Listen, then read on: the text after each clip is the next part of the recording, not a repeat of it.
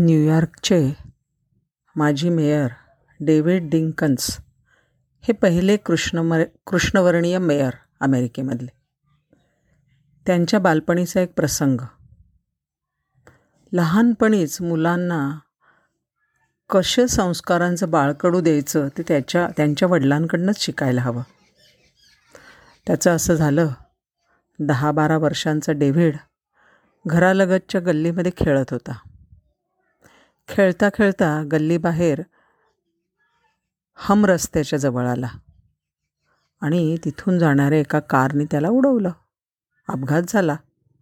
तो काही फारसा गंभीर जखमी नाही झाला. पण तिथल्या नियमानुसार अपघात अपघात भरपाईचा एक भला मोठा चेक विमा कंपनीकडून आला.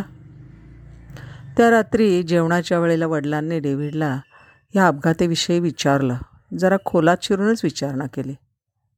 ते म्हणाले मी तुला पूर्वीपासून बजावत आलो आहे की गल्लीच्या बाहेर खेळायचं नाही.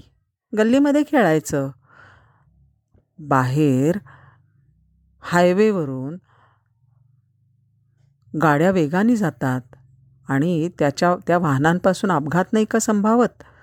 ते टाळण्यासाठी कशी दक्षता घ्यायची हे मी तुला वारंवार सांगितलं आहे तरी पण हा अपघात झालाच कसा? कसा गेलास तू तिकडे?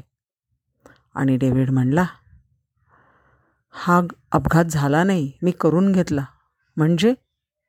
ह्या अपघाताच्यामुळे खूप मोठी रक्कम विमा कंपनीकडून तुम्हाला मिळेल. म्हणून डेव्हिडनं प्रामाणिकपणेच कबूल केलं. खरं तर डेव्हिड हा त्या घरातला दत्तक मुलगा होता. त्याची आई पोस्टामध्ये साधी कर्मचारी आणि वडील स्थानिक बँड पथकामध्ये वादक. या दाम्पत्याला स्वतःची तीन मुलं होती. जेमतेम मिळकतीमध्ये कसाबसा प्रसंग प्रपंच चालू होता. भागत होतं एवढंच.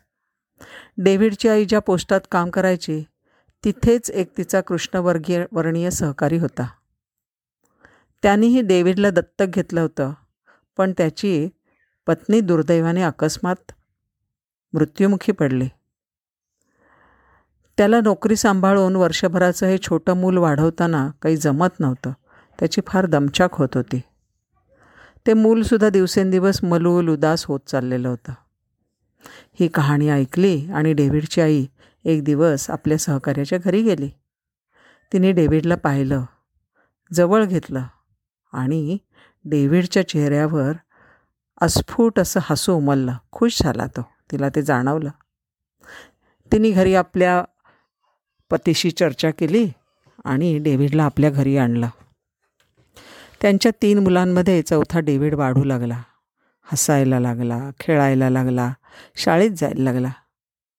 गरिबीमध्ये संसार रेटताना डेव्हिडचे हे नवीन मातापिता आपल्या चारही मुलांच्या शिक्षणाबाबत अतिशय जागरूक होते दक्ष होते.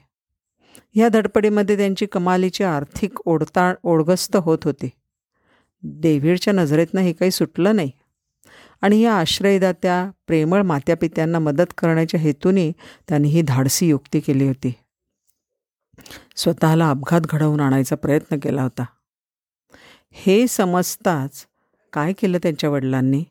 दुसऱ्या दिवशी तो चेक विमा कंपनीला त्यांनी नेऊन परत केला. आणि मुलांनी स्वतः करवून घेतलेल्या अपघाताचे पैसे त्यांनी नाही स्वीकारले.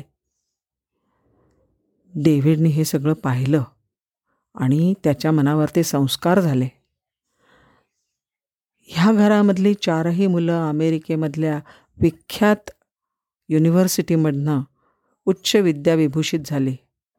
आणि हे दत्तकपुत्र डेव्हिड डिंकिन्स एकोणीसशे एकोणनव्वद साली न्यूयॉर्कचे पहिले कृष्णवर्णीय मेयर झाले. त्यांच्यावर काय संस्कार झाला जे तुझं नाही जू कम जे तू कमावलेलं नाहीस ज्याच्यावर तुझा कोणत्याही प्रकारचा हक्क नाही ते मिळवण्यासाठी तू वाकड्या मार्गाने जाऊ नकोस. केवढा महत्त्वाचा संस्कार आहे हा. आणि हे बालपणीच मनावर रुजवणं फार महत्त्वाचं असतं. हा प्रत्येक कुटुंबाचं असं वळण असायला हवं.